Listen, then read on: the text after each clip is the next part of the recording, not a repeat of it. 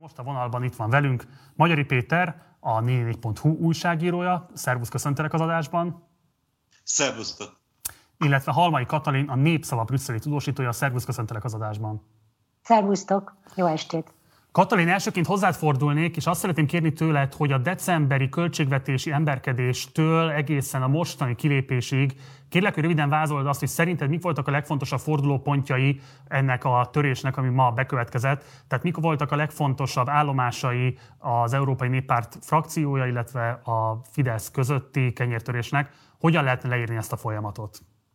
Igen, hát a decemberi, decemberi döntések, a, a magyar-lengyel vétó és annak következményei azok egyértelműen vízválasztót jelentettek az LPP és a Fidesz viszonyában. Ezt követte Dajcs Tamás kizárására irányuló javaslat, amiből, amiből végül a frakció, az LPP frakció megosztottsága miatt csak felfüggesztés lett, a tagságát felfüggesztették, a jogait megnyírbálták, és ekkor alakult meg egyébként a, az a munkacsoport, amelynek a feladata az volt, hogy kidolgozza az EPP frakció új eljárási szabályzatát, amely ugye annyiban változik, az a lényege a változásnak, hogy eddig csak egyetlen egy képviselőt, egyes képviselőket lehetett személyesen kizárni a frakcióból, most már képviselők csoportját is ki lehet zárni, és most már fel is lehet őket függeszteni. Úgyhogy ez a munkacsoport, ez nem régiben végezte el a munkáját, fejezte be a munkáját, aztán következtek az administratív lépések, döntött a tervezetről az elnökség, megtárgyalták a nemzeti delegációk vezetői, és mivel ezeken a megbeszéléseken kiderült, hogy a frakciónak a döntő többsége támogatja ezeket a változásokat, ezért a frakció elé terjesztették, amelyik ma döntött, tudjuk, hogy hogy. Köszönöm. Péter, mit veszít igazából a Fidesz a frakcióból való kilépésével? Erről már beszéltünk hosszan Tehet Péter, illetve Papszilárd István, de érdekel a te megfejtésed. Pontosan mi az, amitől most elesik a Fidesz? Miben fog megnehezülni az Európai Parlamenten belüli mozgása? Péter, hogyha jól látom, akkor kifogyott a vonalból, úgyhogy akkor Katalin folytassuk veled, akkor neked is, hozzád is ugyanez a kérdés. Szerinted mi az, amiben megnehezülhet most a Fidesz pályája az Európai Parlamenten belül? Mit veszít a frakcióból való kilépéssel? A Fidesz nagyon sokat veszít a frakcióból való kilépéssel, teljesen elsziget marad, legalábbis egyelőre. Azt mondta Dajs Tamás, hogy a függetlenek között szeretnék egy ideig folytatni. Ez ugye egyértelműen azt jelenti, hogy jóval kevesebb megszólalási lehetőségük lesz, szinte nem is lesz lehetőségük arra, hogy jelentéseket készítsenek a parlamentben, tehát jóval, jóval elszigeteltebb helyzetbe kerülnek, mint, mint eddig voltak. Ha a közeljövőben vagy a távolabbi jövőben pedig társulnak, csatlakoznak az euroszkeptikusok frakciójához, akkor természetesen ez változhat, de akkor sem lesz olyan befolyásuk, mint az Európai Parlament legnagyobb politikai csoportjának a tagjaiként és közben Pétert is visszaszereztük, úgyhogy szuper, itt vagy az adásban. Péter, úgy szól a kérdésem hozzád, hogy szerinted miért volt szükséges pont most meglépni Orbán Viktornak ezt a kilépést? Ugye taktikailag azt lehetett látni, hogy nagyjából nem volt olyan konfliktus, amit ne tudtak volna kimozogni, vagy így, vagy úgy. Ugye a Juncker ellenes kampány volt egy ilyen kvázi vörös vonal, simán ki tudták mozogni. A Manfred Weberrel szembeni különböző cica fordulókban is azt lehetett látni, hogy nincs igazából autoritása a néppártnak. Most a költségvetési vetekedés volt talán az első olyan igazán éles konfliktus, amelynek komoly pénzügyi következményei lehettek volna, de ez sem volt elégséges ahhoz, hogy tényleg ott megszülessen bármifajta kizáratásról a döntés. Miért most pont március elején került sor erre? Mi eredményezte azt, hogy a Fidesz ma beadta a kilépését? Úgy tűnik, hogy az a szabályzat módosítás, amit elfogadtak ma délelőtt a néppárti frakció tagjai, az egy olyan eszközt jelentett a frakció kezében, amitől tartott Orbán Viktor. Azt már a korábbi fordulókban is lehetett látni, hogy olyan helyzetben nem akar semmiképpen sem kerülni, hogy őt rakják ki. Ha ez potenciálisan felmerülhet, akkor inkább előbb lép, és maga vezeti ki a pártot. És azáltal, hogy megszületett ez a lehetőség, hogy a pártcsoportban felfüggesztett tagpártok frakciótagjait sima feles többséggel felfüggeszthetik, ez elég bonyolultan hangzik, de nagyjából erről van szó, tehát ezt a lehetőséget megkapta a néppárti frakció, erről valószínűleg már úgy érezte Orbán Viktor, és nyilván itt felmérték jó előre, hogy ki hogyan készül szavazni egy ilyen szavazás esetén, hogy itt előfordulhat egy megalázó gesztus, amikor a frakció több mint fele elutasítja a fideszeseket, és ez nem kíváncsi semmiképpen sem asszisztálni. Magának ennek a mechanizmusnak a bevezetésére miért kerülhetett sor, és most Katalinhoz fordulok, tehát kinek állt igazából érdekében kiszorítani a Fidesz, mik voltak azok a törésvonalak a néppárton belül, amelyek ennek a mechanizmusnak a bevezetését eredményezhették? Tulajdonképpen ugyanazok az erők állnak e amelyek a Fidesz EPP-s tagságának a felfüggesztése mögött állnak. Ugye tudjuk most két EPP-ről beszélünk, van egy ernyőszervezet, egy pártcsalád, abban felfüggesztették a Fideszt két évvel ezelőtt, és most pedig a frakció ügyeiről beszélünk, az ennek a párt, pártcsalád tagjai európai parlamenti frakciójáról, ami történt, ami történt ma. Nos, tehát két évvel ezelőtt, amikor a Fideszt felfüggesztették az európai néppártban, akkor főleg a skandináv, Benelux, ír, az EPP liberálisabb vonalához tartozó pártok kezdeményezték azt, hogy most már végre meg, meg kéne szabadulni a Fidesztől, amelyik nekünk annyi problémát és fejtörést okozott az elmúlt időszakban. Ez az eltelt két év alatt, ez a fejtörés, ez a probléma csak, csak erősödött, csak, csak növekedett.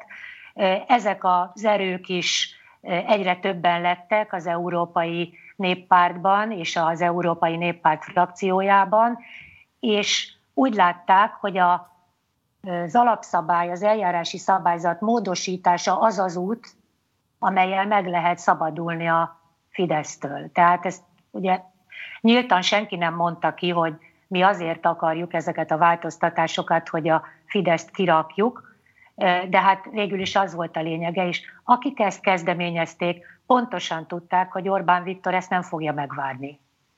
Az, Euró, az Európai Néppártnak nagyon jól jön, hogy Orbán Viktor maga távozik a pártjával együtt az EPP-ből, sokkal kevesebb gondot okoz nekik, nem kell foglalkozni egyéb dolgokkal, úgyhogy ez egy, ez egy nagyon alaposan kiszámított, előre átgondolt stratégia része volt az Európai Néppárt részéről.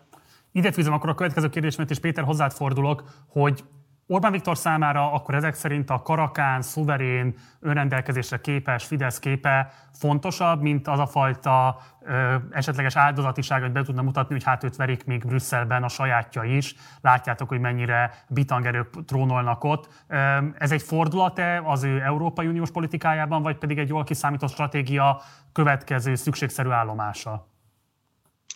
Ö, ketté választanám a választ. Ö, az, hogy verik, az önmagában nem baj. Az a baj, hogyha az ütések után sérülések érik. És hogyha megszületett volna az új szabályzat szerint a fideszes képviselők felfüggesztése, akkor az egy ütés. Az, hogy harc van, az jó. Nem véletlenül, vagy ezzel összefüggésben történhetett meg az, hogy most már több mint két éve úgy van benne a néppárti frakcióban a Fidesz, hogy közben a párt tagsága felfüggesztés alatt van. Tehát ez egy folyamatos konfrontációs helyzetet szült.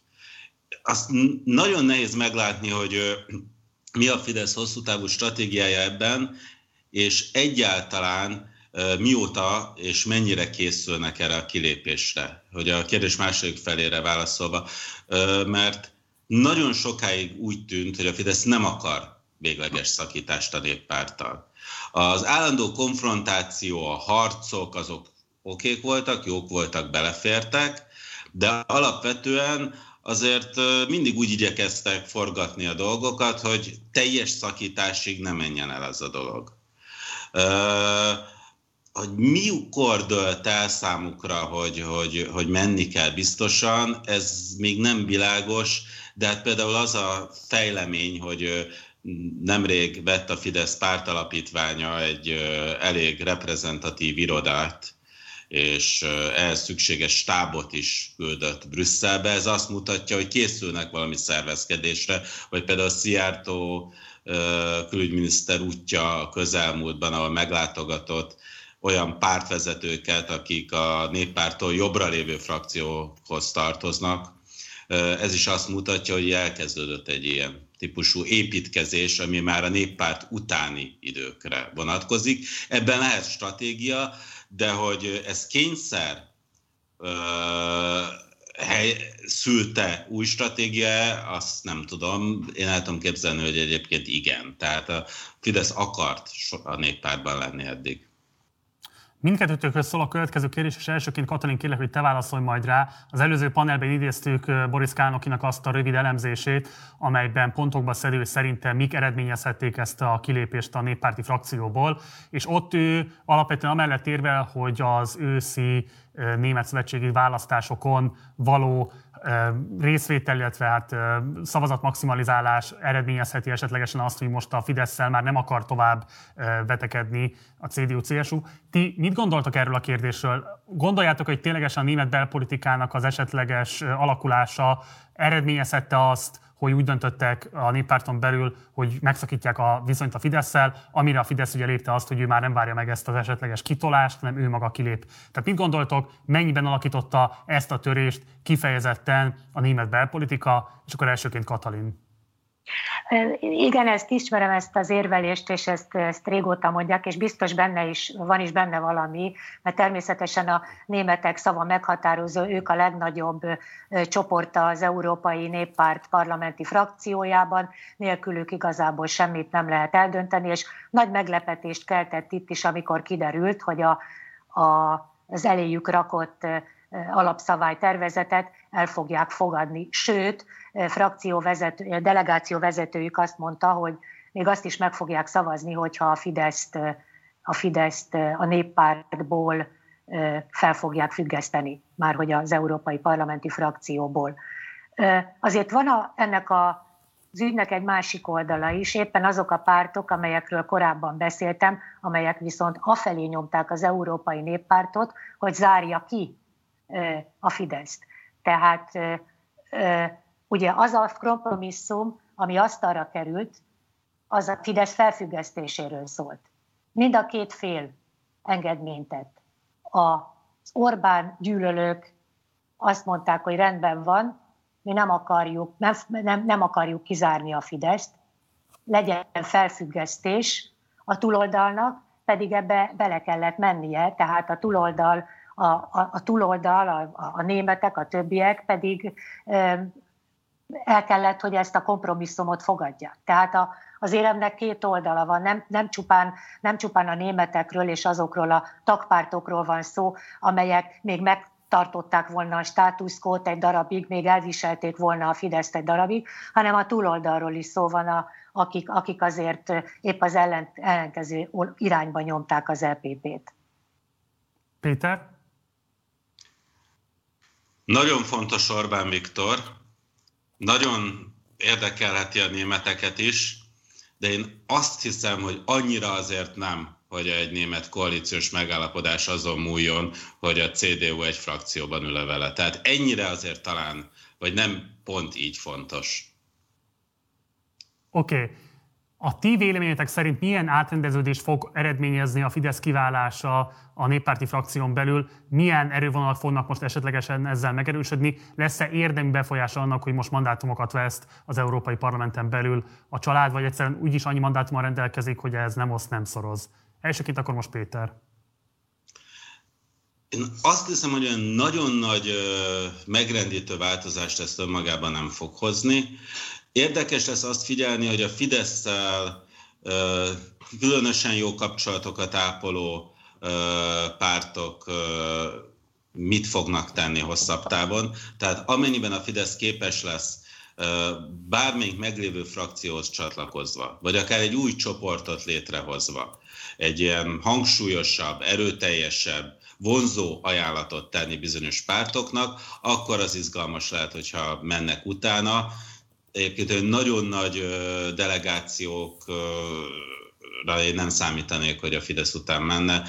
Tehát itt felmerülhet a Berlusconi féle Forza Italia, ami azért már túl van már sikereinek delelőjén. Felmerülhet a szlovén kormánypárt, a Janza féle SDS, ami ugyan Szlovéniában erős, de annyira kicsi ország Szlovénia, hogy nincs sok EP képviselője. Felmerülhet az RMDS esetleg, hogy a Fidesz után megy, bár eddig ebben, ezzel kapcsolatban nagyon tartózkodó és nagyon visszafogott álláspontot mondtak. Tehát nem valószínű, hogy elindul egy ilyen népvándorlás a Fidesz után, de érdemi hatása ennek a néppárti belső viszonyoknak, akkor lehetne, hogyha egy ilyen esetleg megtörténne, egy ilyet ki tudna provokálni a Fidesz.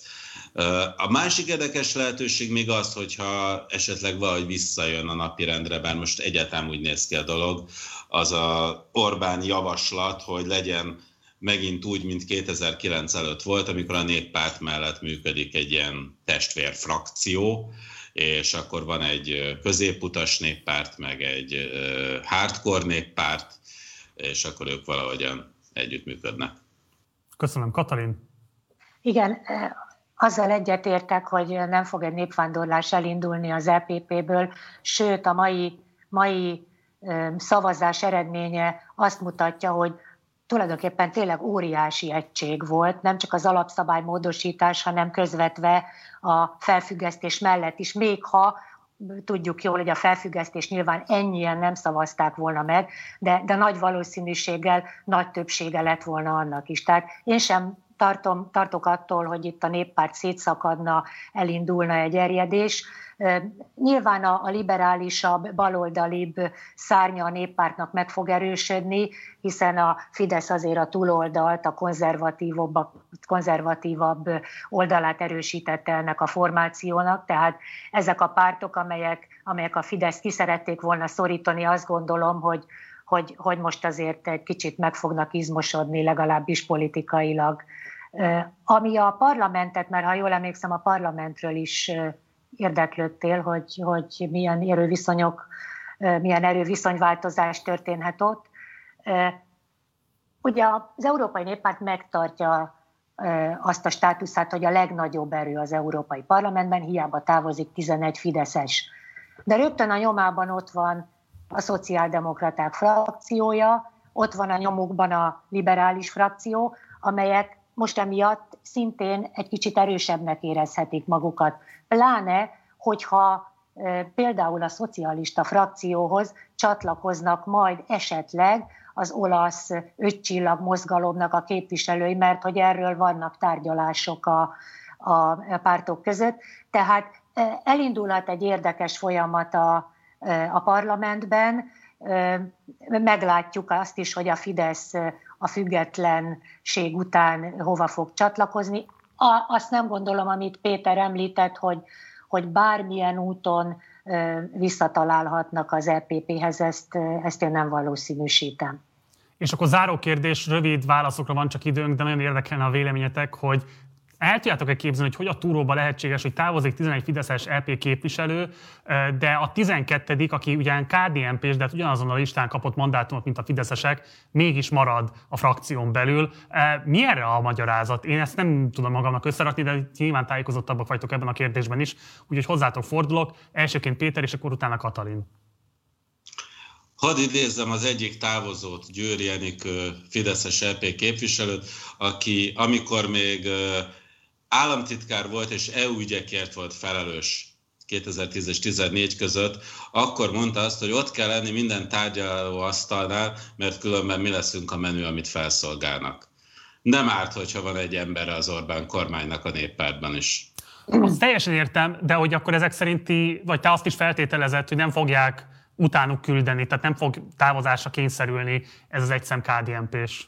Nem hiszem. Okay. Nem, nem, semmi se utal rá. Katalin. Igen, Igen, ennek van egy, egy, ugye egy adminisztratív oldala, tudjuk, hogy amikor a Fidesz felfüggesztették az Európai Néppárt családban, akkor a KDNP-t nem függesztették fel, tehát a KGNP ott is tag marad. Másrészt egy politikai oldala. Borzasztó nagy csapás lenne az Európai Néppártnak, ha lenne egy tagállam, ahonnan, ahol nincs, nincs olyan párt, amelyik az EPP-hez csatlakozik. Ugye ez egy, ez egy óriási veszteség lenne, tehát még ha csak egy ilyen kis, kis párton keresztül is, de van kapcsolat Magyarországgal, van reprezentáció Magyarországról, és ez egy szimbolikus jelentőséggel is bír, úgy gondolom, az EPP számára. Halmai Katalinnak a Népszava brüsszeli tudósítójának, illetve Magyari Péternek, a 444.hu újságírójának. Köszönöm szépen, hogy itt voltatok velünk, köszönöm szépen, részt vettetek a műsorban.